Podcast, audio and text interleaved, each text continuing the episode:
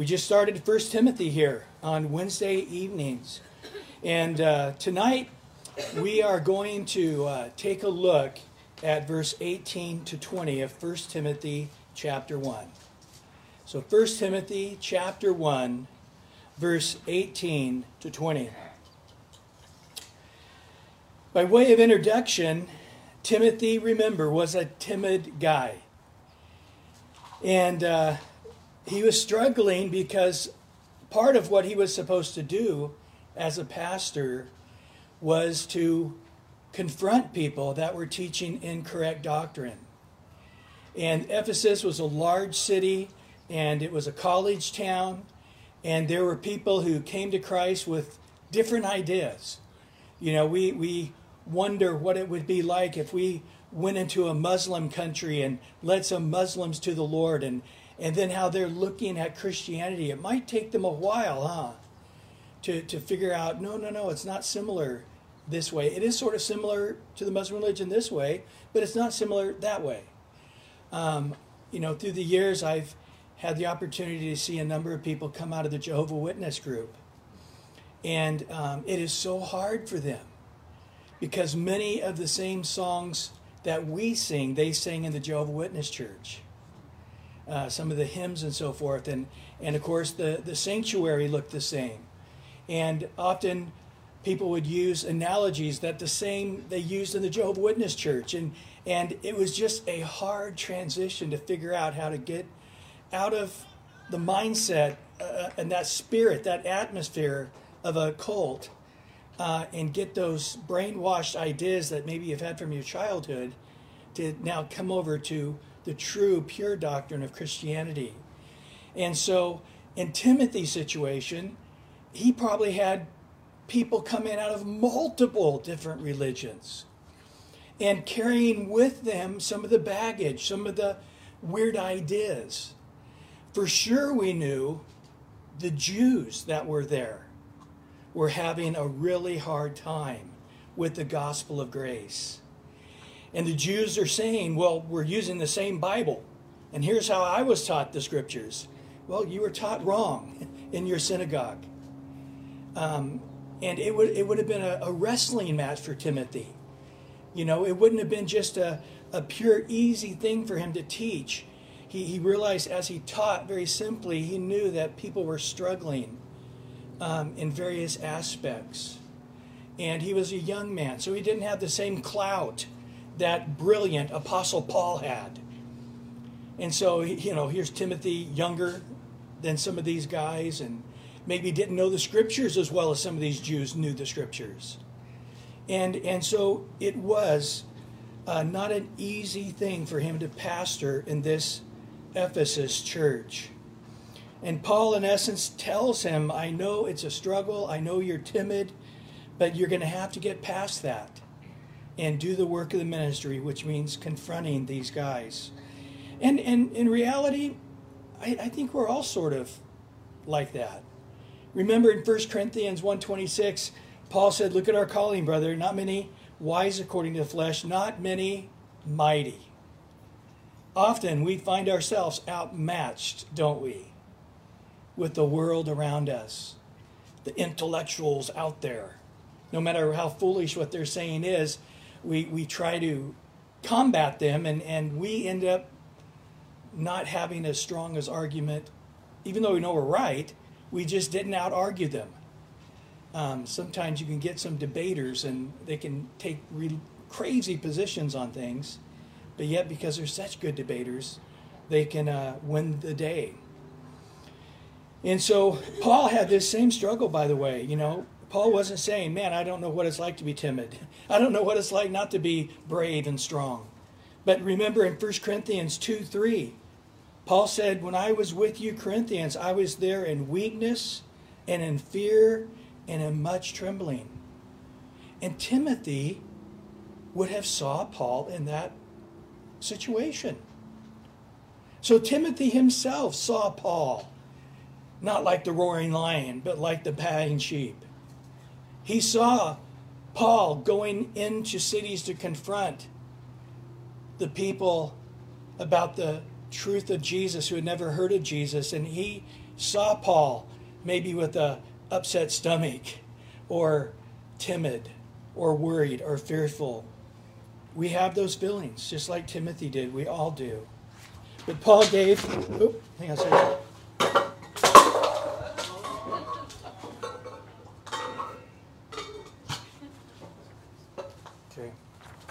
There we go.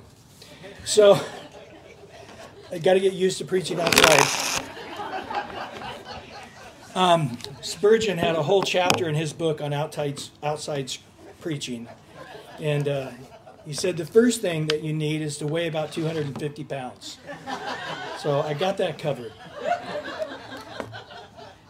But uh, the wind blowing your notes away, I didn't see that in his book. So, but he gave Timothy 17 different commands in this book. And in 1 Timothy 3, chapter 1, verse 3, remember his first command was remain in Ephesus. Often it's that way, isn't it? We can just picture a different situation. And boy, the grass is so green on the other side of the fence, isn't it? But you discover wherever you go, there you are, and uh, most of your problems are with you. Um, and and the fact is, is wherever Timothy went to go pastor, he was going to have many, if not most, of all the same problems. So here in verse 18 to 20, he says that you're in a battle and you can't surrender. He's saying you need to finish well because not everybody does. And so in verse 18 here tonight, this charge I commit to you, Timothy, according to the prophecies previously made concerning you, that by them you may wage the good warfare. So he once again is giving that same word, command, and a military word, as we saw in verse 3. But this time he's not just telling him as a soldier, he's telling him as a dad. I command you, and then the loving, caring words of a father, my dear son Timothy. So Timothy is here's the command, but he also is being communicated the love. And he says, according to the prophecies previously made concerning you. So when Timothy was first converted, there was probably some words of prophecy. We know that later on, at different times and different places, when the leaders got together, uh, prophets that would come up from Jerusalem and, and others, and they would have prayer times, that those with the gift of prophecy would prophesy. And in 1 Timothy 4:14, Paul tells Timothy, "Do not neglect the gift that was in you, which was given to you by prophecy with the laying on of hands of the eldership." So somebody had a word of prophecy, he had a particular gift, maybe it was a word of knowledge or the gift of faith or the gift of healings. We don't know which gift it was.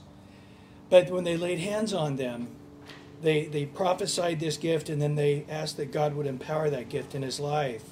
In 2 Timothy chapter 1 verse 6 and 7 he said, "Therefore I remind you to stir up the gift of God which is in you through the laying on of my hands." So this is a different scenario. Before it was a group of elders that laid hands on him and they had the prophecy. This time it was another time it was just him and Timothy. And Paul laid his hands on him. For God's not given us the spirit of fear, but of power and of love and of a sound mind. So, what is prophecy? Well, sometimes we see prophecy in the scripture as we, you might imagine, a future telling of events. But often, prophecy is just speaking the written word of God, but in power. So there's the foretelling of God's word, and there's the forthtelling of God's word, where there's an anointedness and a power in that. But here I think this is referring to a prophecy of what would happen in Timothy's life in the future and a power that he would have in his ministry in the future. And Paul is telling him to grab a hold of what God has spoken concerning him. We see this throughout the scriptures. You guys might remember Joseph, the guy with the coat of many colors. God spoke a prophecy to him in a dream. Remember that? And, uh, you know, his brothers would bow down to him, even his mom and dad would bow down to him. And uh, nobody liked that prophecy but Joseph. Um, but you remember what happened after that? He was sold into slavery. and he was a slave for a number of years. But he kept a good conscience and he continued to have faith, even in, as a slave. But then he got accused of being a rapist. It went through the court system and the gavel came down, guilty as charged, into prison with you. And it's one thing going to prison, it's another thing going to prison as a rapist. And as a rapist of an Egyptian woman, as a Jew. That would have been a hard rap to carry with you into prison. But Joseph never lost heart, he never lost faith, he never lost his good conscience because he knew the word of the Lord that one day I'm going to be raised up into a place of authority, and that day has not yet come. And it's going to come. So that burning word of prophecy that he received that kept him having faith and a good conscience. We remember Joseph and Mary when they brought little baby Jesus into the temple to be dedicated. And there was an old guy, Simeon, who got a word from the Lord years earlier that he's just going to keep getting older and older and older and not die until he himself would see the Messiah. And when he saw little baby Jesus, he knew God had fulfilled that word. And then Simeon begins to prophesy. In Luke 2, verse 34, Simeon said, Bless them, and said to Mary his mother, Behold, this child is destined for the fall and the rising of many in Israel, and for a sign which shall be spoken against. Yes, a sword will pierce through your own soul. Wow. And that the thoughts and the many hearts may be revealed. And it tells us later that Mary just pondered those words in her heart, hid them in her heart. She knew they were a word of prophecy to, to help her face the fact when her son would die, she would have strength. Boy, Paul, uh, man, he had some prophecies. Remember at his conversion, God spoke to a guy by the name of Ananias and, and said, Hey, go lay hands on brother Paul. And he's like, Who? You're kidding. This guy's persecuting the church. And as Ananias laid hands on Paul, we discover there in Acts chapter 9, verse 15, he prophesied. And the Lord spoke to Ananias, saying, Go, for he is a chosen vessel of mine to bear my name before Gentiles, kings, and children of Israel, for I will show him how many things he must suffer for my name's sake. And we can see Paul reiterating this story many times in the book of Acts. And that prophecy was deep. And so when Paul, who shipwrecked a total of four times, by the way, each time he shipwrecked and they're going, oh, we're going to die out here, Paul's like, I have pro- I had preached the gospel to Jews and to Gentiles, but I've not been before any authority or king yet. So I'm not going to drown out here. He knew that he wasn't going to die. And um, eventually he did go through a series of rulers and kings until he was at the top of the rung, standing before Nero himself. And that prophecy helped Paul to have faith even when he was getting beaten to death, imprisoned, stoned to death, um, shipwrecked many times, robbed many times. All the horrible things that Satan kept doing to try to discourage him and shut him down, Paul was able to strengthen himself through the prophecy that had been previously given to him. I think of Agabus in, in, Luke, in Acts 18 11, it tells us he was a prophet. He lived in Jerusalem, but he would travel outside of Jerusalem. And he had a prophecy there was going to be a famine throughout the whole world. And the Christians got together and built an offering before the famine came to supply the church in Jerusalem with finances to make it through that time of famine.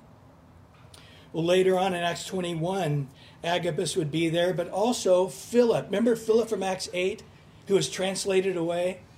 He was he and, and he was preaching to the Ethiopian eunuch, and he baptized him, and and then he disappeared and ended up on another road far away walking. Well, that guy Philip ended up getting married, and he had four virgin daughters who were all four of them were prophetess. And when Paul came into town, these gals got him and started tying him up and binding him, and they prophesied, saying, If you go up to Jerusalem, so this will happen to you. And everybody said, Oh, it's a prophecy, don't go. And Paul said, No, I, I, you guys are confirming what I already know to be true. God has already prophesied through many things I must suffer before I see the kingdom of heaven, and, and this is okay. And so, how does prophecy work in the church today?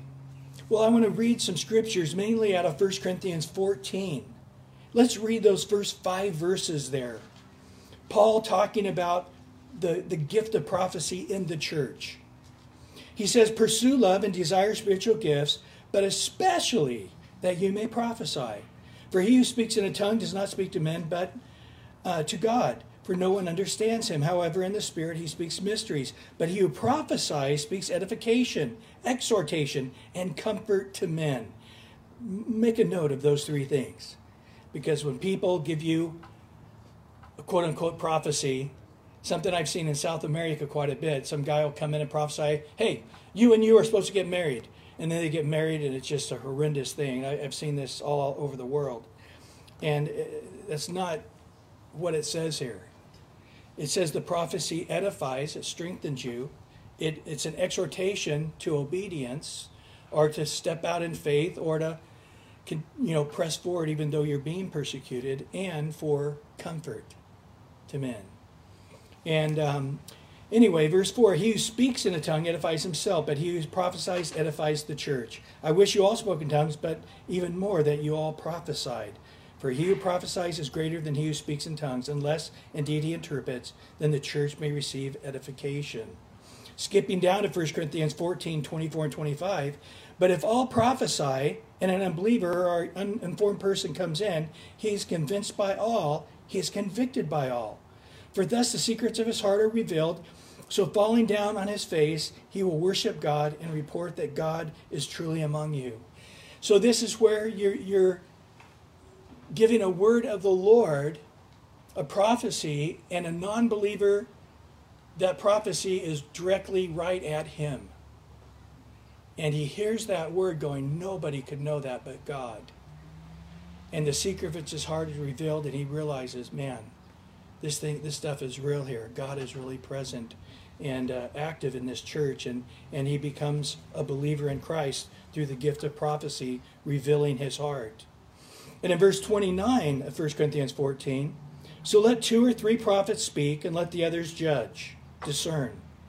For if anything is revealed to another who sits by, let the first keep silent. For you can all prophesy, but one by one, that all may learn and all may be encouraged. And the spirits of the prophets are subject to the prophets, for God is not the author of confusion, but of peace, as in all the churches of the saints.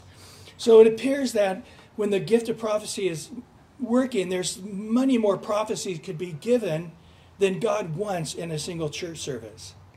So he said, look, the, whole church service isn't to be a, a, prophecy fest, you know, uh, two or three at the most.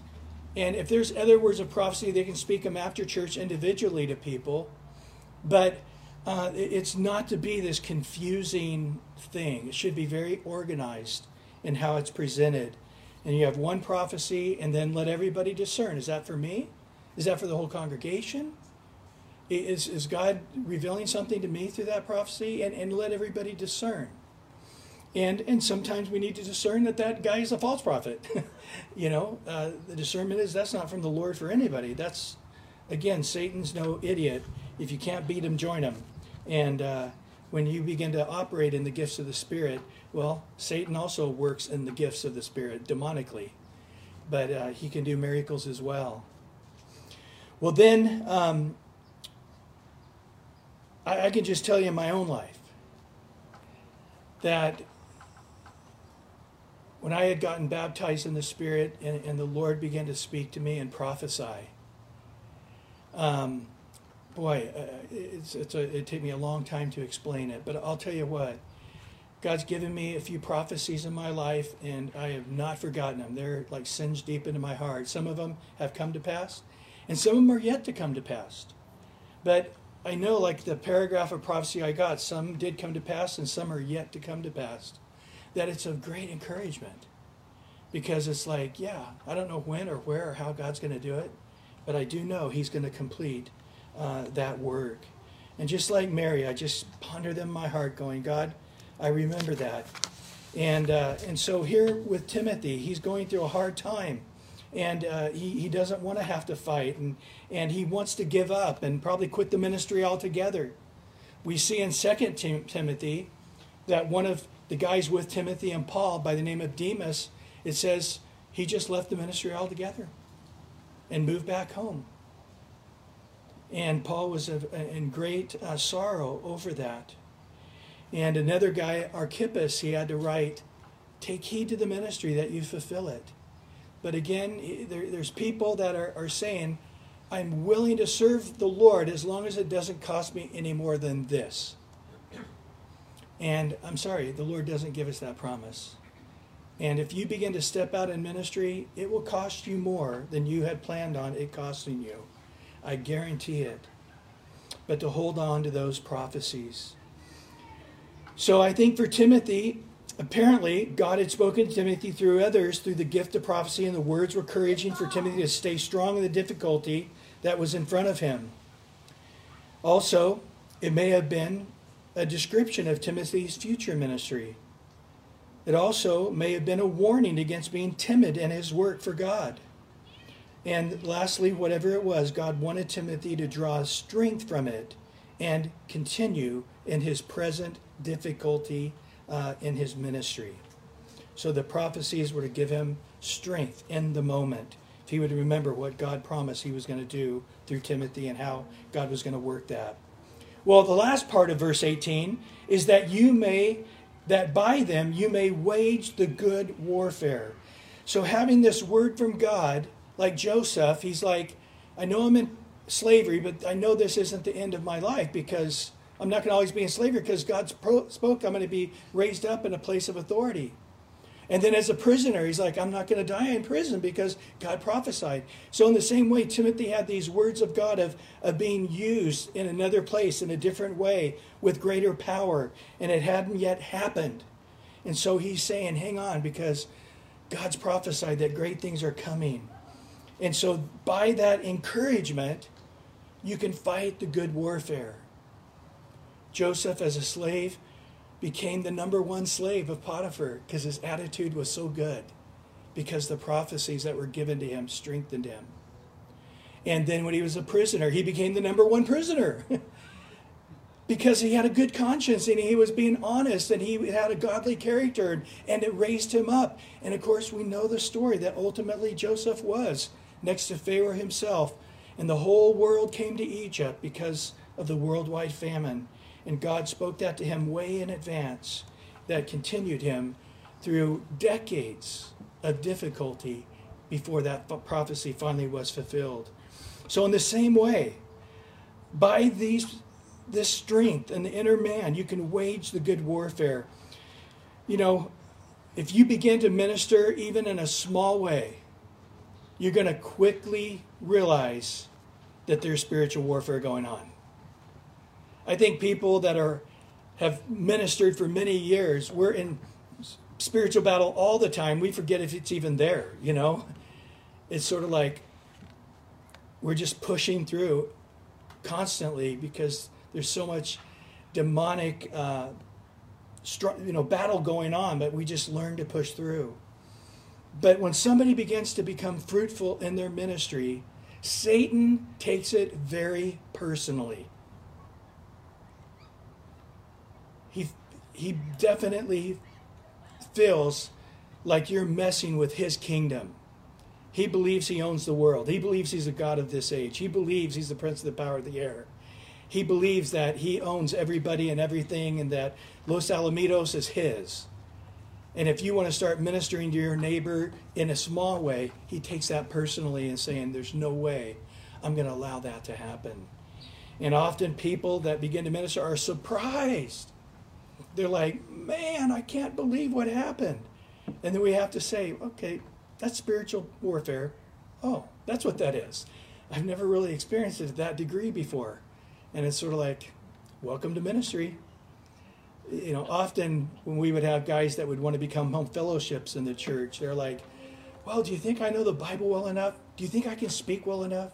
Do you think I can, can really lead this group of people?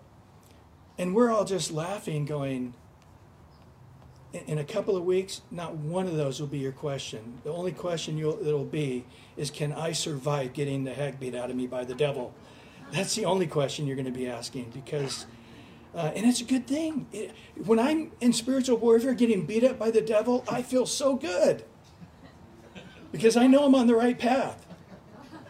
When I'm not getting beat up by the devil, I'm like, God, forgive me. I repent. Where am I supposed to go? I, I don't even know how to walk in obedience without sort of the, the enemy beating up on my helping me confirm, yeah, I'm in the right location, doing the right thing. Because Satan hates it. And it says here it's a good warfare. You know, all earthly warfare is earthly. Remember years ago, they really pressed Billy Graham to become a politician. And, and he was like, why would I want to do a lesser job? What I do is eternal. You want me to go pass some laws for some streets and, and you know, build some buildings and, and, and, you know, are you kidding me? What I do affects people for eternity. I'm, I would never turn that in. So, in essence, a earthly warfare rather than a good, lasting, eternal warfare. So, when you're getting beat up, just remember you know what? I'm affecting this person I'm witnessing to, or this person that I'm loving on, or these people that I'm serving for eternity. It's a good warfare. Get beat up and bruised, it's okay. It's eternal. It's a wonderful. So fight that good fight. In the second letter to Timothy, Paul writes this in 2 Timothy 2, verse 3 and 4 You therefore must endure hardship as a good soldier of Jesus Christ. No one engaged in warfare entangles himself with the affairs of this life, that he may please him who enlisted him as a soldier. Timothy, you forgot you are a soldier. Sometimes we forget that. You know, we, we cruise in and, and, and we forget that we're in a battle. Satan sure didn't forget. He's got the spears and the swords and the arrows, and he's got a club and he's banging you over the head, and, and you're, you're like going, oh, wow, we're in a battle? You know? And it's like, don't forget that. Get your sword, get your helmet. We're, we're in a battle. And, and Timothy, yes, you're, you're struggling at Ephesus as a pastor. Fight. Fight the good fight. You're a soldier. You need to be one. Paul writes of himself. That's the way he saw his ministry. In 2 Timothy 4, verse 7 through 8, Paul says at the very end of his life, I have fought the good fight. I have finished the race. I have kept the faith. Finally, there's laid up for me the crown of righteousness, which, which the Lord, the righteous judge, will give to me on that day, and not to me only, but to all those who have loved his appearing. And so he has he had to approach the job that Paul had left for him in Ephesus as a soldier approaching battle. Timothy had a job in front of him and it was going to be a battle. The ministry that Timothy had in front of him at Ephesus, it wasn't going to be easy. It wasn't going to be comfortable. It wasn't going to be carefree. As much as Timothy wanted a pastorate like that, God did not offer him a ministry like that. This gave Timothy still another reason to man at Ephesus. Just like a soldier can't leave the battle, can he? That's a death sentence, isn't it? Timothy, you're a soldier in the battle. You can't leave, or you are abandoning your post. You're deserting your post as a deserter. You must stay there because, yes, there's a battle and you're a soldier. And I know you're tired of the battle, it's wearing you down, but you can't abandon your post. Well, in verse 19, he goes on to say, having faith and a good conscience, which some having rejected concerning the faith have suffered shipwreck. There's some people that just lost the faith. They, they, again, I, I see people that, that want to believe that God has promised things that He's never promised. Or they want to create a Christianity that God never created. Maybe you've been around the health and wealth group. They want to believe that every sickness will be healed. and that everybody, if you really have faith, will be multimillionaires. They believe God's promised this. And we, we called them in Hungary, when, when Hungary was behind the Iron Curtain, we were the, some of the first Christians to go in as soon as the Iron Curtain came down. We were there literally within a week of when the Iron Curtain came down into Hungary and going into Hungary preaching the gospel in all the cities. And it was, oh my gosh, it, it was the most amazing experience. I mean, 99 out of 100 people you shared the Lord with would radically give their lives to the Lord. It, and, and people would literally just grab you and say, What are you doing here? I'm, we're here to tell people about Jesus. Tell me, but let me go get all my family first. It was just like, Have I died and gone to heaven? This is like everybody, you know, it's not like one person going, Ah, get your Christianity out of here. Nobody did that. They're like, Tell me, tell me, tell me, tell me. And it was like, oh, it was just such a wonderful season.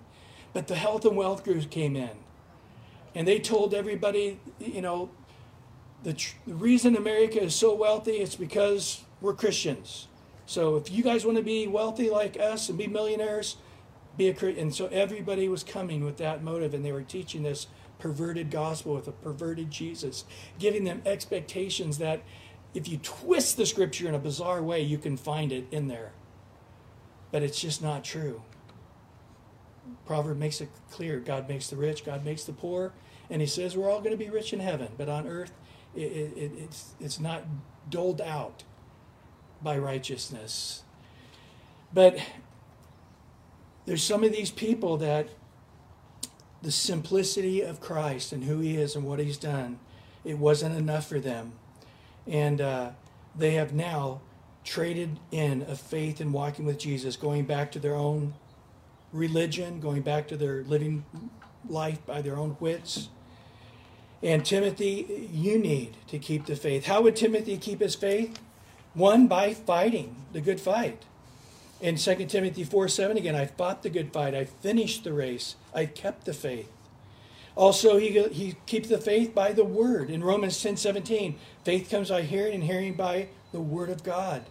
And also to keep the faith by prayer. But you, beloved, building yourself up in your most holy faith, praying in the Holy Spirit. Satan's always trying to undo that. He's trying to convince you, you want peace? Put your armor down and I'll leave you alone. Just don't talk about Jesus and don't go to church. Don't read your Bible. Don't be fruitful. You, you want to you, you want a ceasefire? Great. Ceasefire means you don't walk in obedience anymore, right? Satan will make that deal with you if you want to make it. There's some people going, okay, I won't talk about Jesus. I won't read the Bible. I'll, I'll just leave me alone and I'll leave you alone. Satan, Satan will make that deal every day of the week. But we can't. We got to keep fighting the fight. And Satan says, you, you take another step, I'm going to pound you 10 times harder. Take another step, I'm going to pound you 100 times harder. I'm going to attack your family. I'm going to attack your business. I'm going to attack your health. And, and we have to just say, do your worst. I, I can't turn away from Christ who loved me so much and died and rose again for me. And the same in the Word. If people, uh, again, they've been taught a skewed way of looking at scriptures and it's not coming to pass the way they want it to come to pass. And they just become disinterested in the Bible. It's not something that guy is a light to them anymore and, a light to their path anymore. And then prayer. There's people that pray all these prayers that uh, could be in God's will, maybe not in God's will, but they're been told you pray it, you believe it, it's going to happen. And, and it seems like God's not answering any of your prayers. You ever go through those seasons? I mean, you go through those seasons, it's, it's like even your thoughts, God answers. It's like, hold it, I never even prayed that. Yeah, but it was a meditation in your heart. I took it as a prayer. And then you go through those seasons where it's like you, you feel like heavens have been shut off to you and just you're knocking and nobody's home. And God challenges our faith in those times, doesn't He? So hang in there, keeping the faith and a good conscience. I'll tell you what, if you try to do a teaching on conscience, it would take probably 10 hours. There is a lot in the Bible on the conscience. But shortly, the, the conscience is a muscle God gives us. It, it, it, it has partly, we're made in the image of God. And so we have a sense of what's right and what's wrong. And so little kids can steal something or say something bad or, or, or, do something wrong, and immediately they just are crying and crying and crying. You don't even know why they're crying. And you find out that, you know, they, they broke something and they, they're just devastated. Their conscience is just so condemning them. They're weeping and crying. You're trying to comfort the little guy, you know. But it doesn't take long until we start hardening our conscience, huh? And even searing our conscience. We do something horribly wrong, don't feel bad even a little bit about it. Whew, that's scary. That's a scary place to get, isn't it? But we've all been there.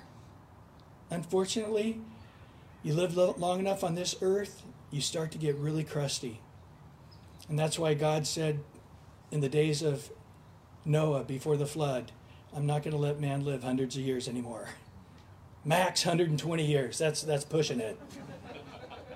But we see how hard-hearted we get the time we're getting in our 40s.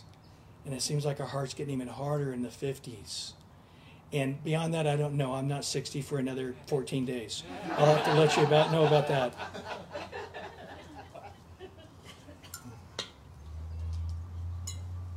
So,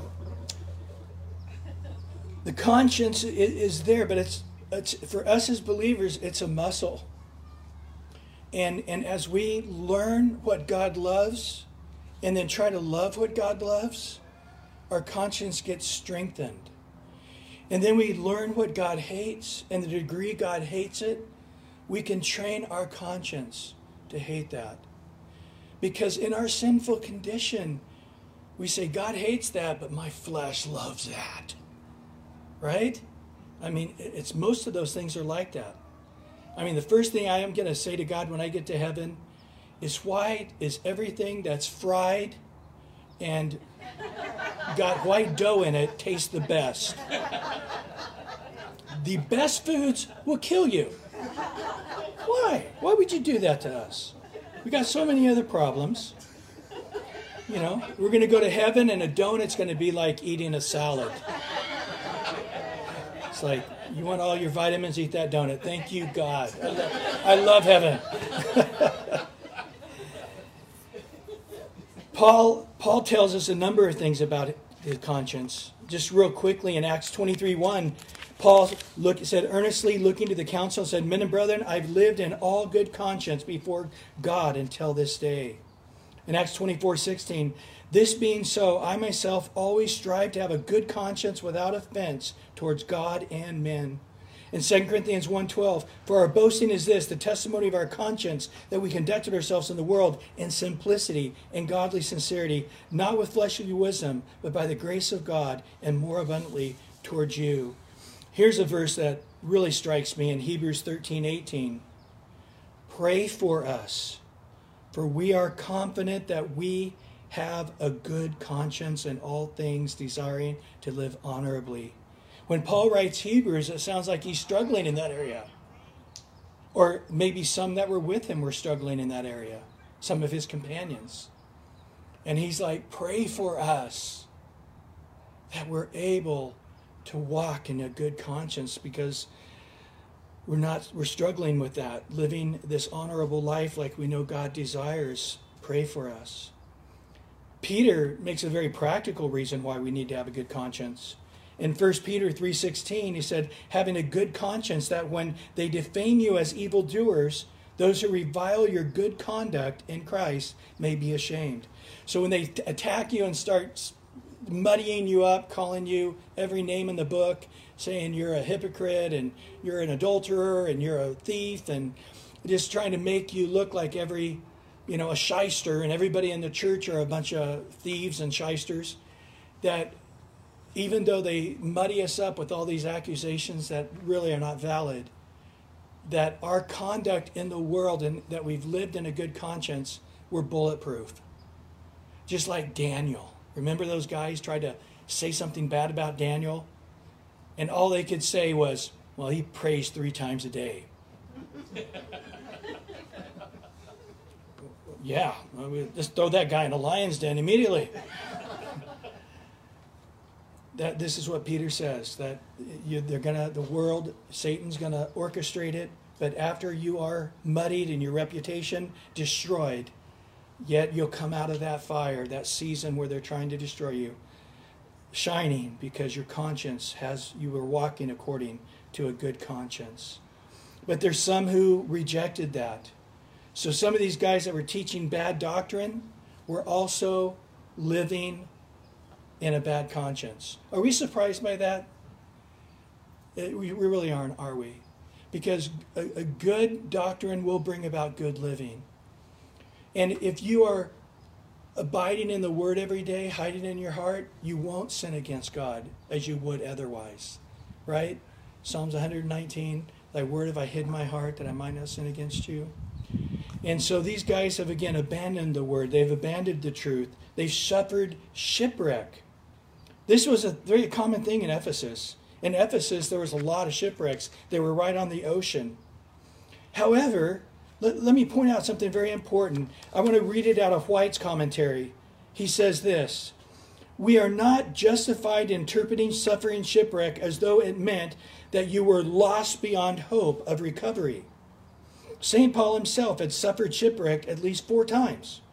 2 Corinthians 11:25. When he wrote this epistle, he had on each occasion lost everything except himself.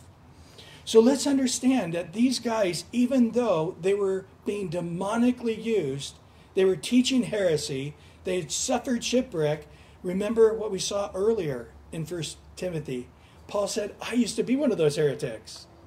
I used to be one of those blasphemers. I used to be one of those guys that killed Christians for being Christians.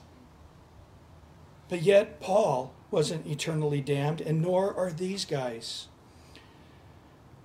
These guys could suffer from shipwreck. Paul had, and no doubt he was referring to this. We all sin, even ministers sin we do not understand if we do not if we do not understand the grace that devil will come in and condemn us frequently and we will get discouraged we must have strong understanding of the grace and the patience of god towards all of his servants we also don't want to live as hypocrites acting like we're above sinning or struggling god's holy and righteous people struggle godly holy righteous people struggle with sin Abraham, the father of our faith. The guy had a problem with lying. not once, but twice. He said, No, that's not my wife. That's just my sister. Noah. Oh, here's a guy. Everybody in the world was wrong but him. That's a pretty powerful statement. And of course, he ends up going on that ark only him and his family were saved. But what's the last thing we hear about Noah? He was laying naked in his tent, drunk. It's the last thing we hear about Noah. what is God trying to say to us? That even the greatest godly men for hundreds of years, hundreds of years, Noah walked righteously. Yet during that whole time, he was just like you and me. He was a weak, guy who was struggling with sin. In his case, it was alcoholism that he managed for hundreds of years not to fall into. But once the pressure was off and he wasn't being persecuted, and he's on the other side and everything's growing nice and green, and he gets some vines growing that are great, that ah, the battle's over, he himself goes back to being a drunkard. Moses a man who was angry in his youth, and he was angry years before he died. he had a struggle with anger. David, should we even mention the numerous amount of sins. Of course, the more well known one is Bathsheba and the murder of her husband. Peter, the apostle, he was called a hypocrite, pretending to be kosher when the people from Jerusalem passed by but then would go back and it stumbled the Gentiles. Uh, Peter being such a hypocrite. Yeah, I don't think we should act like we're all beyond this. We all can be a Hymenaeus and an Alexander, right? We can all be those who suffer shipwreck. And probably we all have at some point. But he goes on and mentions them in verse 20 of whom are Hymenaeus and Alexander, whom I delivered to Satan that they may learn not to blaspheme.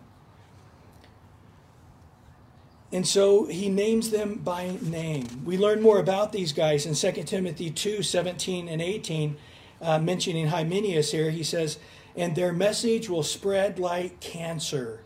Hymenaeus, and this time another guy, Philetus, are of this sort who have strayed concerning the truth, saying that the resurrection's already past, and they overthrow the faith of some. It's amazing how many weird ideas about the coming of Christ or the rapture coming or not coming, um, and and people get stumbled by not understanding the truth. And Paul, boy, he he was very dogmatic when it came about um, the second coming of Christ and the rapture of the church. But whatever they were teaching, it caused people to say, well, why even follow Christ then? It doesn't make sense anymore. And they would walk away from their faith. Uh, there's a guy named Alexander who was a coppersmith in 2 Timothy 4.14 who did Paul much harm. May the Lord repay him according to his works. So evidently, apparently, the disciples, uh, for their disobedience concerning heresy, and in their conduct or in both. Either they shipwrecked by their bad teaching or by their bad conduct, or both of those things caused them to shipwreck. And Paul wasn't afraid to name them. Matter of fact, in Romans 16 17, he does the same. I urge you, brethren, note those who cause divisions and offenses contrary to the doctrine which you've learned and avoid them. Paul says there's some guys that once they cross the line and, and their heresy begins to cause people to walk away from the faith or divide away from the church, then they've crossed the line in, in wrestling with new ideas or struggling with doctrines. When they start causing the believers to abandon Christ, they're no longer weak or struggling Christians. They are wolves. And so Paul says there that I delivered them to Satan, that they may learn not to blaspheme. So we, we see in that phrase, learn not to blaspheme, Paul is saying they're going to go through a season outside of the church and they're going to be targets of the devil. The protection of the church won't be there for them. And why they're not under the protection of God, they're going to get beat up. But they'll hopefully learn that their doctrine was wrong after Satan has, has beaten them up.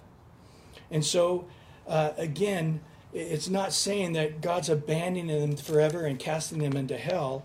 He's saying that He's going to separate them from a while.